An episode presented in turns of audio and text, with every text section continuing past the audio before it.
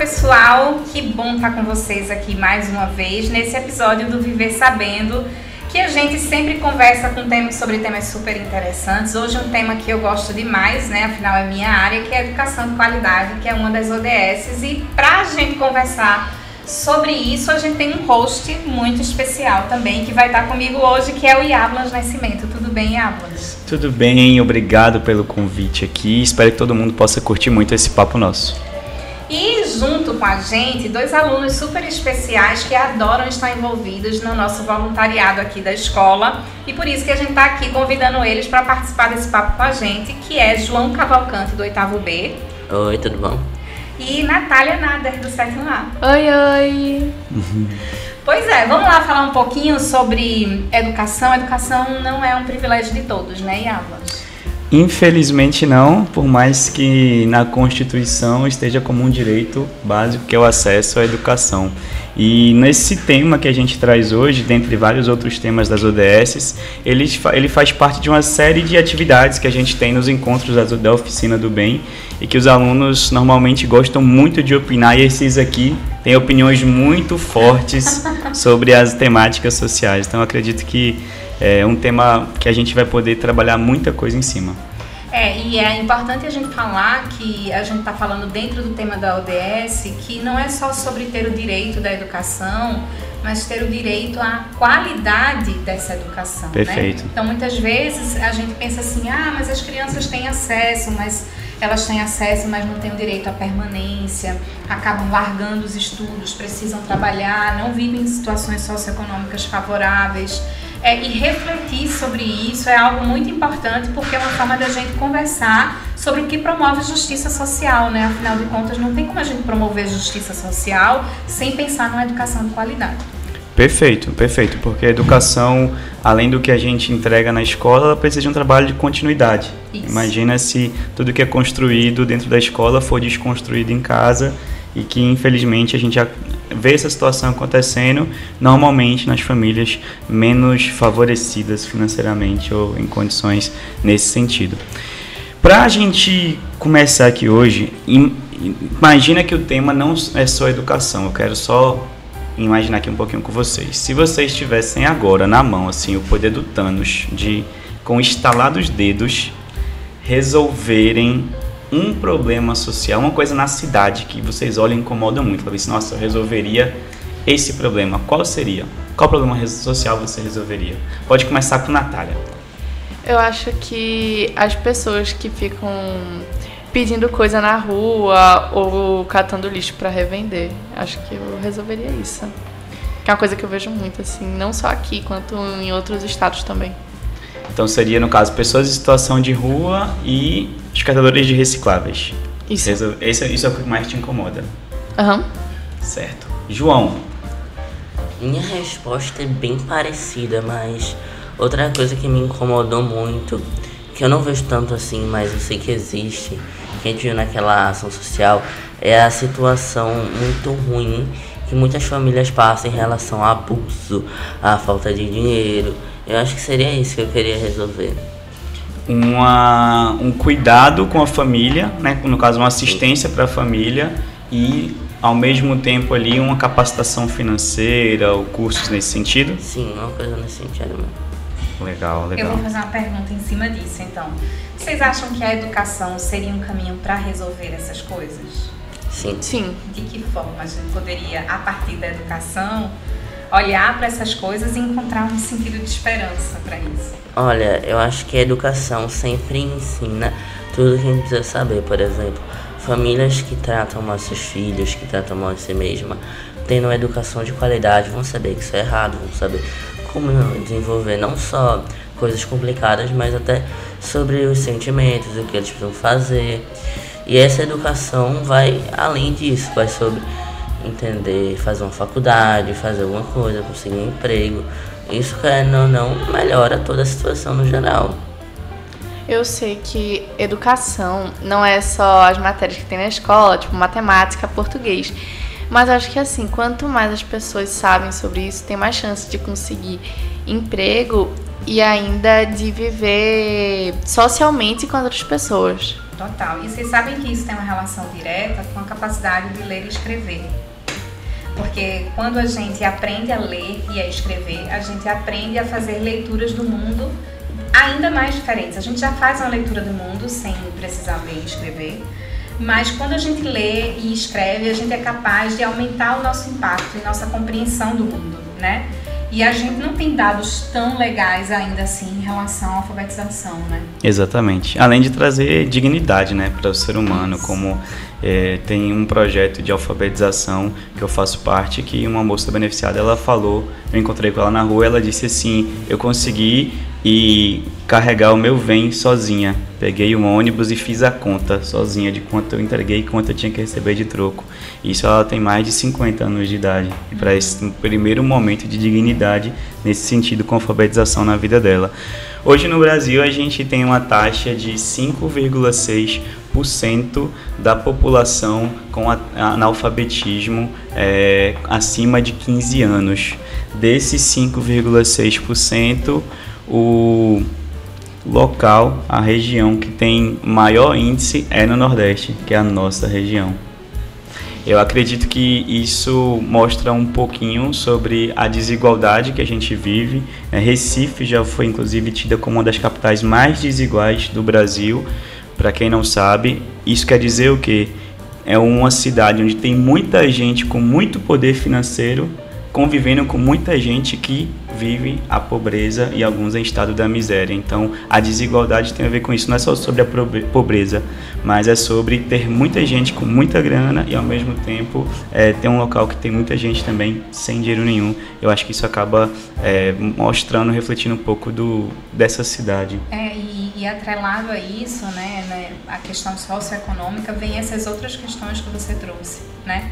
Estão atreladas a isso e que a gente precisaria olhar para isso entendendo quais são as ferramentas que a gente tem. Eu, eu tenho uma percepção, eu não sei se você concorda com isso, mas eu vou compartilhar, é que quando a gente tem acesso, conhecimento, a gente teve o direito, né? A gente precisa entender como é que a gente pode devolver isso, né? Então eu vejo muito isso hoje na minha profissão, assim eu tive acesso à educação, educação de qualidade. E hoje eu penso muito em como eu posso devolver de alguma forma, seja nos artigos que eu escrevo, nas pesquisas que eu faço, nos projetos que eu faço, inclusive para os nossos alunos aqui, pensando em como pode potencializar as possibilidades, os conhecimentos dele para que eles alcancem mais pessoas. Então, é, todo mundo pode colaborar de alguma forma no sentido de devolver à sociedade aquilo que ela precisa e que você já teve o direito de receber. Né? Exatamente. E eu acredito que isso também é o que a gente tem passado em relação às atividades da oficina. É sobre essa colaboração, sobre a coisa que a gente pode fazer com o que a gente tem. E com isso eu queria puxar aqui uma pergunta, é, na verdade duas perguntas em uma. Vou começar com Natália mais uma vez. É, vocês conversam com seus pais sobre as desigualdades, os problemas que vocês veem no mundo, é, do tipo assim, questionam o porquê, vocês têm essa abertura, falam sobre? Vamos lá. Assim, a gente geralmente fala, assim, não é sempre, mas a gente conversa muito sobre isso. E o que que você questiona? Como que, como que, o que que te angustia e o que que você normalmente puxa nessas conversas? Vamos lá, o que realmente me angustia é que tem muita gente que poderia estar doando não só dinheiro, mas outras coisas é, para as pessoas mais necessitadas e que não estão por puro ego, assim. É, inclusive, eu vou até aproveitar para reiterar uma informação que eu trouxe, que eu falei que na verdade tinha muitas pessoas com muito dinheiro e muitas sem dinheiro. Na verdade, não. Tem poucas pessoas com muito dinheiro na mão e muitas pessoas sem dinheiro, que acaba também trazendo aí um pouco do, do que Nath trouxe. Então, tu acha que um dos grandes problemas do mundo poderia ser resolvido com uma coisa teoricamente interna né, do ser humano, que é a capacidade de dividir. É, e de se abster do ego para olhar o todo.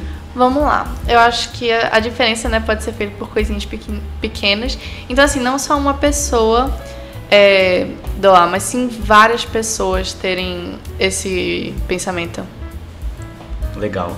João, tu tem esse tipo de conversa em casa? Quão, quão importante você acha poder estar falando sobre essas diferenças sociais?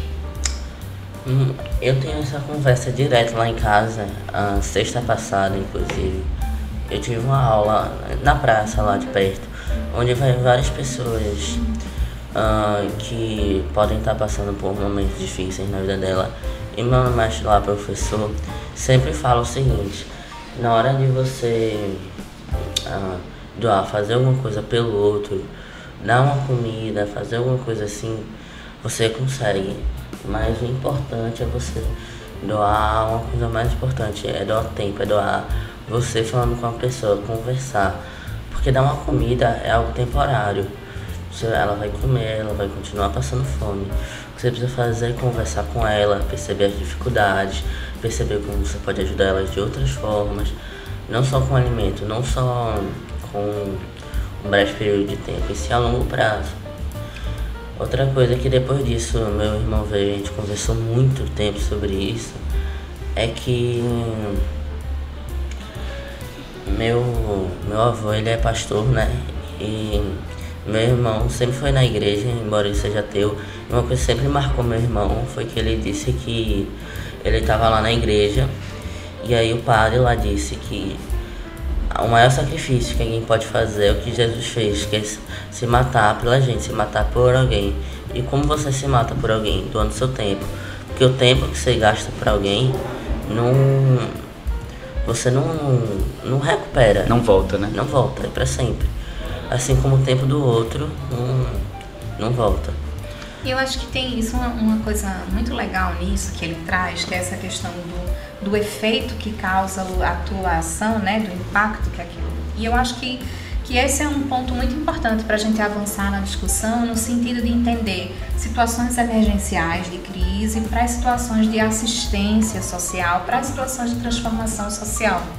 Então, a gente compreender é, em que momento a gente está presente e com que nível de consciência a gente está também é algo muito importante, né? Sim, até porque eu acredito que a atuação na emergência, e eu já passei por inúmeras campanhas emergenciais, ela é muito importante e existe a beleza da cooperação, só que eu acho que ela tem, ela pode ter aí um, uma via de duas mãos. Em qual sentido? A pessoa que ela tá na emergência e tá ajudando, às vezes tem um senso de heroísmo uhum. muito grande e que quando a emergência passa, não pensa na solução para que a emergência não ocorra novamente.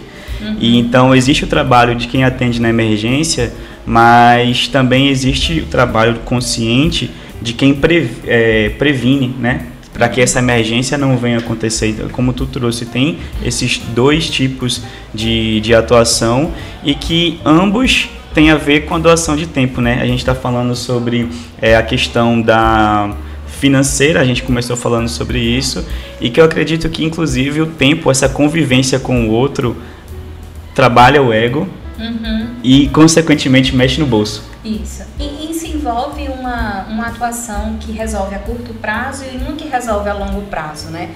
E a educação, que a educação caminha muito junto com transformação social, no sentido de, de disso que você falou, de prevenir, de ajudar para que as coisas vão, possam ir se transformando socialmente a longo prazo. Porque às vezes a gente fica. A gente, e a gente está num momento que a gente precisa fazer as duas coisas, né? Porque tem gente que está passando fome mas a gente também precisa pensar como é que a gente vai fazer com que as pessoas não passem fome.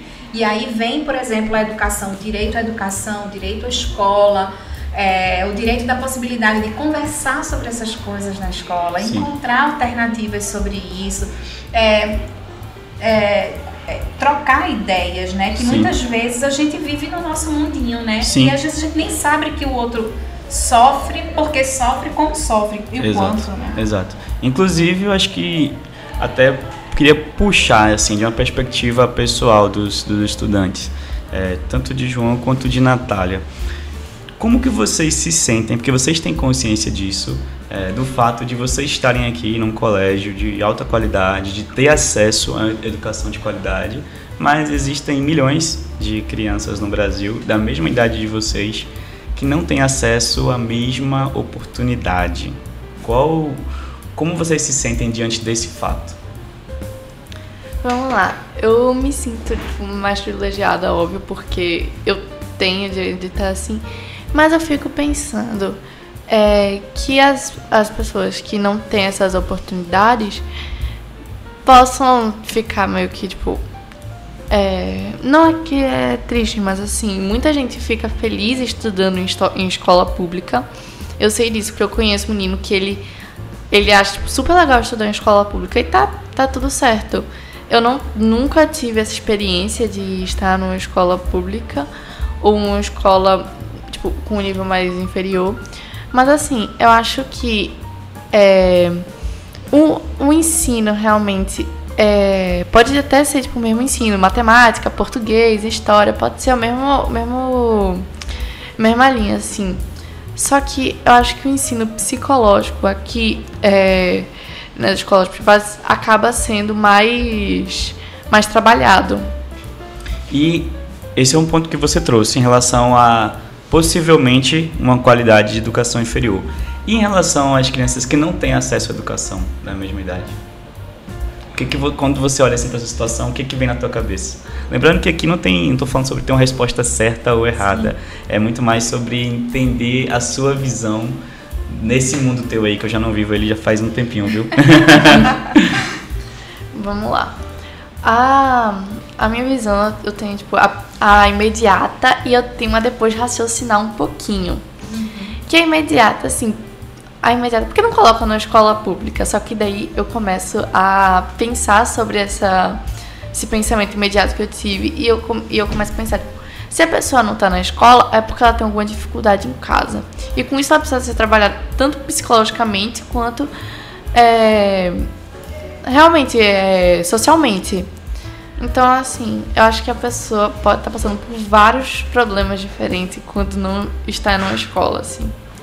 Muito legal, muito legal a tua visão, até porque a gente muitas vezes vive no mundo de que as pessoas dizem se não está lá é porque não quer estar, né? Então ter esse entendimento é bem bacana.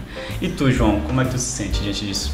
Assim, uh, se você falar na reação imediata, como a Natália disse, eu sempre vou pensar, tipo, que aconteceu alguma coisa, ela não foi pra escola e bababá, e tipo, eu não penso muito nisso quando eu vejo. Porque eu acho que é a reação de muitas pessoas de uma situação privilegiada. Que, por exemplo, eu nunca vou ser uma pessoa que não que teve que estudar numa escola pública. Eu nunca vou ser uma pessoa que teve que trabalhar desde jovem. Porque eu tive oportunidade na vida. Meu pai se esforçou muito para isso. Minha mãe também. E eu nunca vou ter essa experiência, esse entendimento, mas eu posso, como ser humano racional, entender o lado das crianças, entender que essas crianças muitas vezes passam por situações horríveis, inacreditáveis, do tipo dos pais uh, apagarem bituca de cigarro nas crianças, uma coisa nojenta, que assim acontece por todo o Brasil, por todo o Nordeste, por todo o mundo. E essa falta de direito das crianças ao que está na lei me dá muita raiva. Eu queria sair um pouquinho desse do assunto da fome, né, que a gente estava falando antes. Porque na lei também diz que todo mundo tem que ter direito à comida. E na lei diz que todo mundo que rouba tem que ser punido. Mas quando uma pessoa rouba porque está com fome, ela é punida. Mas quando ela pede comida porque ela está com fome, ninguém dá para ela. Isso tem uma relação importante da gente pensar que o mundo ele nunca pode ser colocado em caixinhas. A lei nunca vai bastar é, se a gente não for construído como um sujeito, como pessoa. E o que faz a gente não precisar da lei é essa construção da nossa identidade, dos nossos valores, da ética, empatia. Então, isso. Então, às vezes a gente tem muito conhecimento tem muitos modelos de, enfim, de controle, vamos Sim. dizer assim. Mas na prática, o que a gente precisa é muito do coração. E não quer dizer que no coração a gente vá é, ficar rendido em situações, né? Porque eu acho que um dos medos muito grandes das pessoas em relação ao voluntariado é assim: eu vou ser boba né? Sim, eu sim. vou acabar ficando numa situação onde eu vou ficar refém. Ou eu vou enxugar gelo, vou, vou fazer, fazer e não vai resolver. Não vai resolver. E, e, essas coisas a gente precisa entender, vou trazer um pouco do que eles falaram, que conexão, é, se conectar com as pessoas é algo tão importante que às vezes não alimenta é, o estômago, mas alimenta a alma, Sim. né? Você oportuniza numa conversa uma ideia, você, você direciona para algum lugar. Então, é, nada, assim, por mais recursos que a gente tenha, não vai haver tal tal suficiência, né?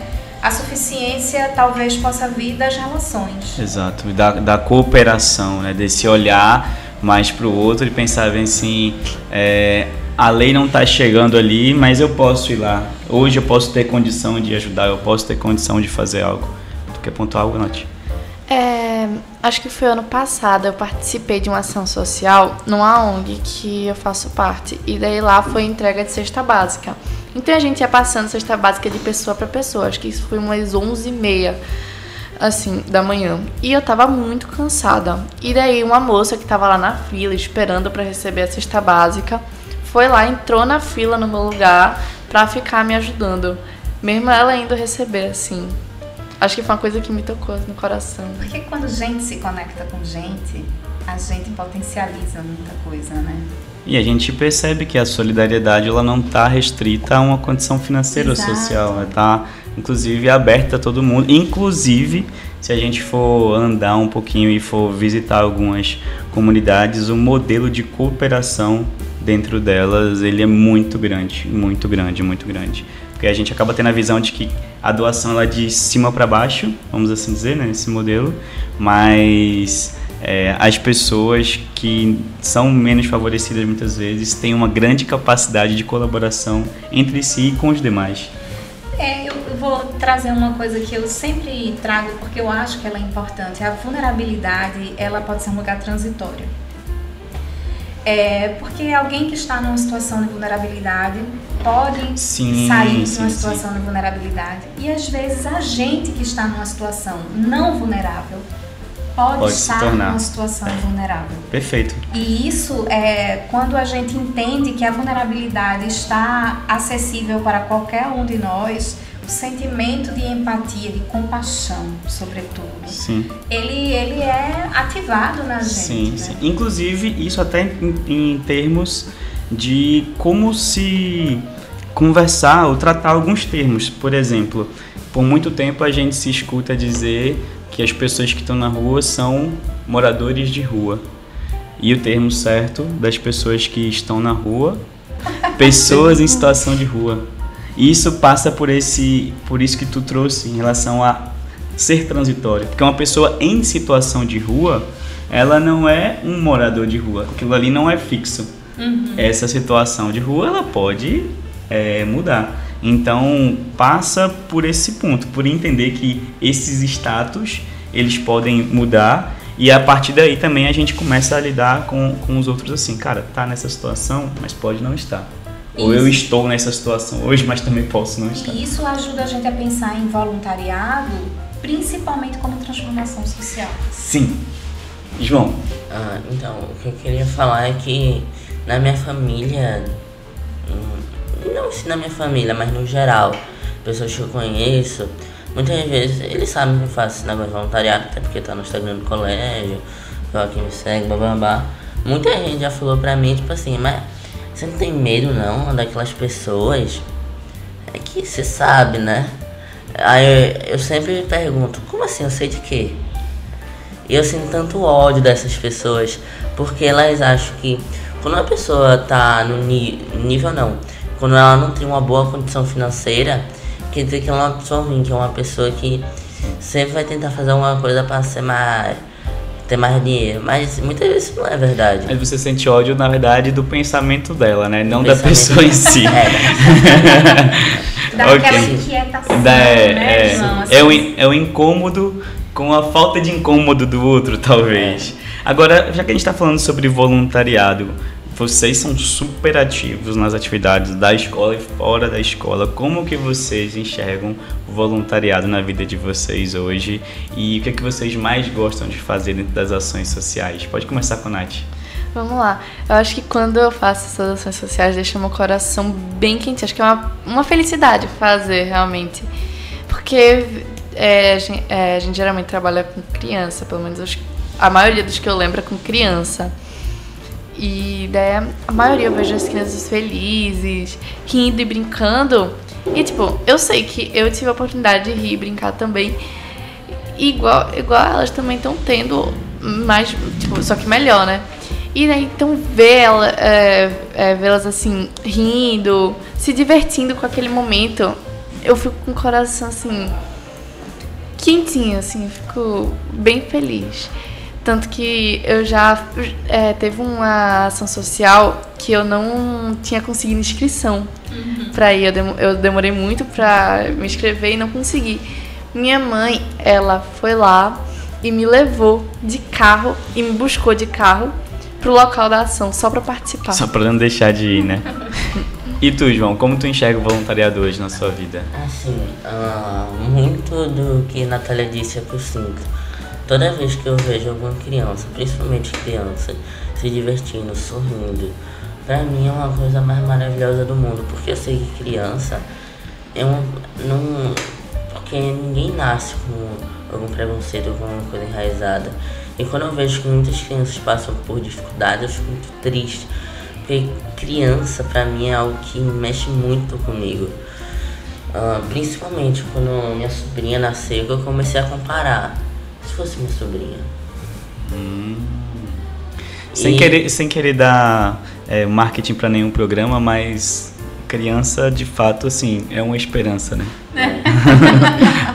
É. e outra, outra coisa é que toda vez que eu termino uma ação, eu sempre tento me perguntar, além do que eu ajudei, além do que eu fiz, o que isso agrega, não só pro outro, mas também para mim. O que isso, o que o que aquilo que eu fiz significa. Muito legal. Porque isso. só fazer, não para mim é uma coisa que eu vou fazer e uma hora ou outra ensinamentos que foi passado, que eu passei ali no meu futuro podem ser não só úteis como pode ser importante para mim, que eu acho importante. Legal. E por isso que eu sempre penso, nossa, hoje eu pensei nisso, foi muito importante isso, eu percebi aquilo. E toda vez que estou no voluntariado eu tento pensar nisso. Uma autoanálise. Tem uma frase que diz que não basta a experiência, é preciso refletir sobre a experiência, né? Que é isso que João está trazendo. Às vezes a gente vive a experiência até é impactado. Eu lido com isso até hoje, viu, João? Eu tô com 30 anos e até hoje eu tenho que fazer esse trabalho de ficar pensando sobre as coisas que eu vivi e que eu aprendi com isso. Isso, e é isso que constrói a, nos constrói, né? Essa Exato. reflexão, né? Não Exatamente. é só o fazer, mas o pensar e tomar decisões a partir disso. Exatamente. Vocês acreditam que aprendendo sobre as coisas que vocês aprendem nas aulas da oficina, aprendendo sobre essas práticas do voluntariado, isso contribui para que vocês hoje ajudem e no futuro possam vir a colaborar com as coisas que inclusive vocês pontuaram que não gostariam de ver no mundo? Sim. Sim. Como? Quer começar? Então, uh, pra mim, assim, eu não tenho uma resposta muito bem definida nesse momento, mas pra mim, quanto mais eu aprendo, mais eu sei dessas coisas, como, uh, como a gente tá falando de educação, o que eu tô recebendo é educação. Uhum. E a educação sempre ajuda. E como ela vai me ajudar nesse quesito? Eu vou poder educar meus filhos, eu vou poder educar minha sobrinha, eu vou poder educar outras pessoas com o meu conhecimento. Eu posso até não conseguir construir exatamente o que eu quero, mas eu posso pelo menos indicar a pessoa, explicar para a pessoa o meu conhecimento, o, o meu entender, o que eu entendo. E as pessoas podem passar para outros e para outros e assim elas podem ajudar outras pessoas assim. E a educação vai rodear e aí vai melhorar porque a pessoa não tem emprego, tudo que a gente já tinha falado antes.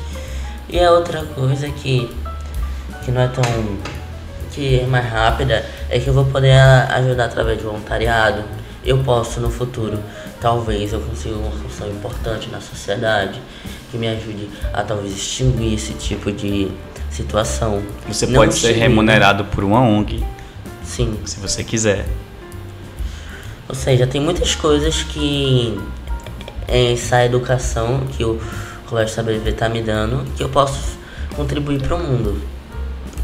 Vamos assim, acho que é a mesma coisa mais ou menos que João falou, sendo que os atos, assim, tipo, a, a ação geralmente vai umas 14 pessoas.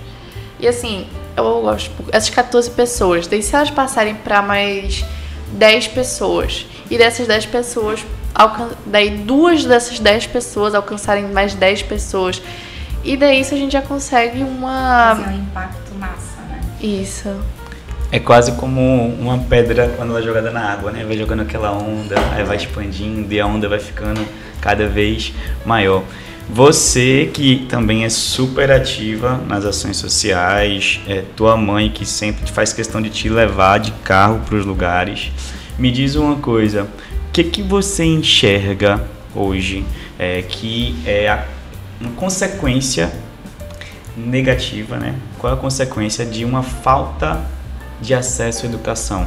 Não estou falando sobre quem tem uma educação inferior, estou falando a falta de acesso à educação. Hoje, um adolescente, né, você já acho que é adolescente, que não tem acesso à leitura, à escrita ou à tecnologia, por exemplo, qual é a consequência disso, imaginando que milhões de pessoas hoje estão nessa situação?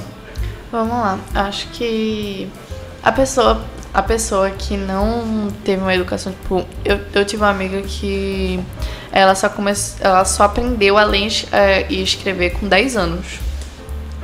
E daí, tipo, vamos lá. Eu vou, eu vou levar um negócio mais. Uma, um exemplo mais real. Meu, meu primo, ele teve uma ótima condição de estudo, sendo que, sendo que enquanto ele não sabia ler e escrever, eu ficava enganando ele com algumas coisinhas que eu queria. Uhum. E daí acho que isso acontece na, na sociedade assim, uh. só que de uma forma bem mais impactante. Porque antes eu enganava ele tipo, com algum brinquedo, alguma coisa, mas lá mas as pessoas, pelo menos aqui no Brasil, são muito mais. E então assim, acabam roubando muito dinheiro ou acabam julgando, é julgando não, tipo, fazendo alguma coisa má e colocando a culpa na pessoa. Então assim, uhum. eu acho que vai muito nesse entender da pessoa não saber ler e escrever. Então assim, já que não teve educação básica ler e escrever, ela não sabe nem se o que está fazendo está certo ou está errado, né? É. mais suscetível, não é? A, a, é? a, que a ideia do outro seja considerada como verdade, a, a que aquilo que o outro está falando que é o único caminho seja um único que possa ser considerado. E a educação ela traz esse processo de libertar as nossas mentes, né? Para que a gente consiga ampliar o nosso olhar e ver coisas do que é realmente relevante. Então, é isso aí mesmo. Perfeito, Nath. Achei um ótimo exemplo. João. Ah, nessa questão dessa falta de oportunidade, né, das, das pessoas, não só crianças, mas adultos, a aprenderem a ler e a escrever, hum, ah, como a Nath disse, pode ah, fazer outras pessoas, por ganância, acabarem assumindo e, por exemplo, roubando dinheiro, as oportunidades da pessoa, e além disso, o que eu vejo muito é, por exemplo, uh, eu conheço muita gente, muita gente mesmo, minha mãe segue essas pessoas com algum tipo de neuro. Eu não sei se é neurodivergente que fala, uhum. mas que não. Que, por exemplo, tem um TDAH, um autismo, mesmo que não seja severo, que as escolas públicas, que as escolas que o governo fala, olha, tá aqui o seu direito não tem o menor, o menor preparo para receber uma criança com TDAH ou com autismo. Isso eu já vi em diversos lugares, em diversas pesquisas. Todo mundo sabe que existem essas coisas hoje em dia. Todo mundo debate sobre isso, todo mundo estuda sobre isso. Mas muita gente fala que é frescura, que não é verdade, que é a pessoa inventando moda, que é, não é. E o que acontece com essa pessoa que não tem, ou essa criança que não tem o devido tratamento, imaginando que, é, vamos dizer que ela se comporte em alguns, alguns momentos diferentes do grupo. A gente sabe que na escola tem uma tendência muito grande de alguns grupinhos quererem excluir os outros, né? Normalmente o que pode acontecer com essas crianças? Assim, tentando falar do ponto de vista de alguém que não tem um autismo, nenhum TDAH tão severo, uh, não vou dizer que as pessoas me afastam porque não é verdade, mas provavelmente pessoas com a mesma coisa com eu, ou mais grave ou menos grave, têm ações que para os outros é estranho. Isso não só afasta as pessoas, como também as pessoas se sentem como se aquela fosse estranha, como se aquela pessoa não tivesse um entendimento bom. E pessoas, por exemplo, com autismo, muitas pessoas com autismo têm habilidades inacreditáveis. Meu primo aprendeu a ler, a criar palavras quando tinha 4 anos. Falava yellow, blue quando tinha 4 anos também. E isso é uma coisa que pessoas com autismo fazem muito bem por causa do hiperfoco. Muitos estudos falam disso. Outra coisa que é, quando alguém taxa uma pessoa, é para sempre. Por exemplo, você tem dificuldade em ler, você é burro, você não. você é distraído, você não. você é um largado, você é. é um vagabundo, desculpa a palavra, né? Preguiçoso. Preguiçoso, é, muito. Sendo que isso não é a questão de ser preguiçoso ou é ser burro. É a questão de muitas vezes a pessoa não entender o que ela mesma tem, o que ela mesma é. E isso não acontece, tipo, a pessoa fala, é, realmente tem que ver se. Mas as pessoas acham que ah, é uma coisa que acontece de vez em quando. Não, isso acontece o tempo todo. Talvez não comigo, que realmente tenho essa escola boa, escola que eu tenho oportunidade. Mas com as pessoas que não têm essa oportunidade que são, são taxadas pela sociedade como burras, como idiotas, como preguiçosas, que uh, através uh, do estudo, do, através da educação, ah, pode melhorar. Tema. Certo. Pode melhorar para as pessoas entenderem. Porque até hoje, mesmo pessoas bem formadas têm muitas divisões do que essas neuro, coisas neurodivergentes são. É verdade.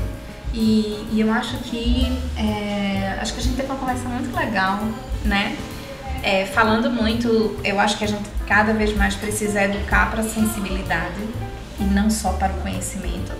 A gente, eu tenho a impressão que quando a gente fala de educar para a sensibilidade, parece que a gente está negando o conhecimento e não é isso, não, né? Não, não. A gente precisa educar para o conhecimento, educar para a sensibilidade a gente tem muitos avanços na educação. Eu que sou da educação vejo que a gente já avançou em tantas coisas. Antigamente a gente tinha muito menos acesso, hoje a gente já avançou com um pouco mais de acesso, a gente já avançou com um pouco mais de qualidade, mas ainda tem muita coisa para fazer. E a diferença, quem vai fazer a diferença é quem pensa sobre isso. Principalmente desde cedo. Isso, principalmente desde cedo, porque o que a gente entrega para o mundo não é só a nossa produção, mas é sobretudo quem a gente é, né? Perfeito. É isso que a gente deixa para o mundo. Perfeito. Eu queria agradecer a participação de vocês. Nosso tempo maravilhoso chegou ao fim. Espero que vocês tenham se divertido. Sim, a gente Sim. agradece. Obrigada. Isso é muito legal. E é assim, é a gente ter amor e prazer por fazer esse tipo de reflexão que vai levar a gente para lugares mais altos, que faz mais diferença ainda. Exato, Até porque, exato ah, alguém pode estar vendo isso, pode achar que, nossa, essa pessoa realmente, ela, o entendimento dela, isso que eu mostrei no podcast não foi, não foi o que eu sabia, foi o que eu construí de acordo com as coisas que vocês estão falando, de acordo com o que eu raciocinei agora. Lógico, muitas coisas são minha opinião, que eu já raciocinei há muito tempo, das ações. Uhum. Mas esse podcast me ajuda a pensar muito. E é isso que eu gosto. Legal. Muito bom. E é isso que a gente gosta também. É isso. Perfeito, muito bom. Pois é, gente. então estamos terminando aqui. Esse podcast foi tão legal, tão leve, tão amável e que a gente possa estar aqui em outros momentos com vocês também. Beijão para vocês e até a próxima. Tchau. Tchau, tchau.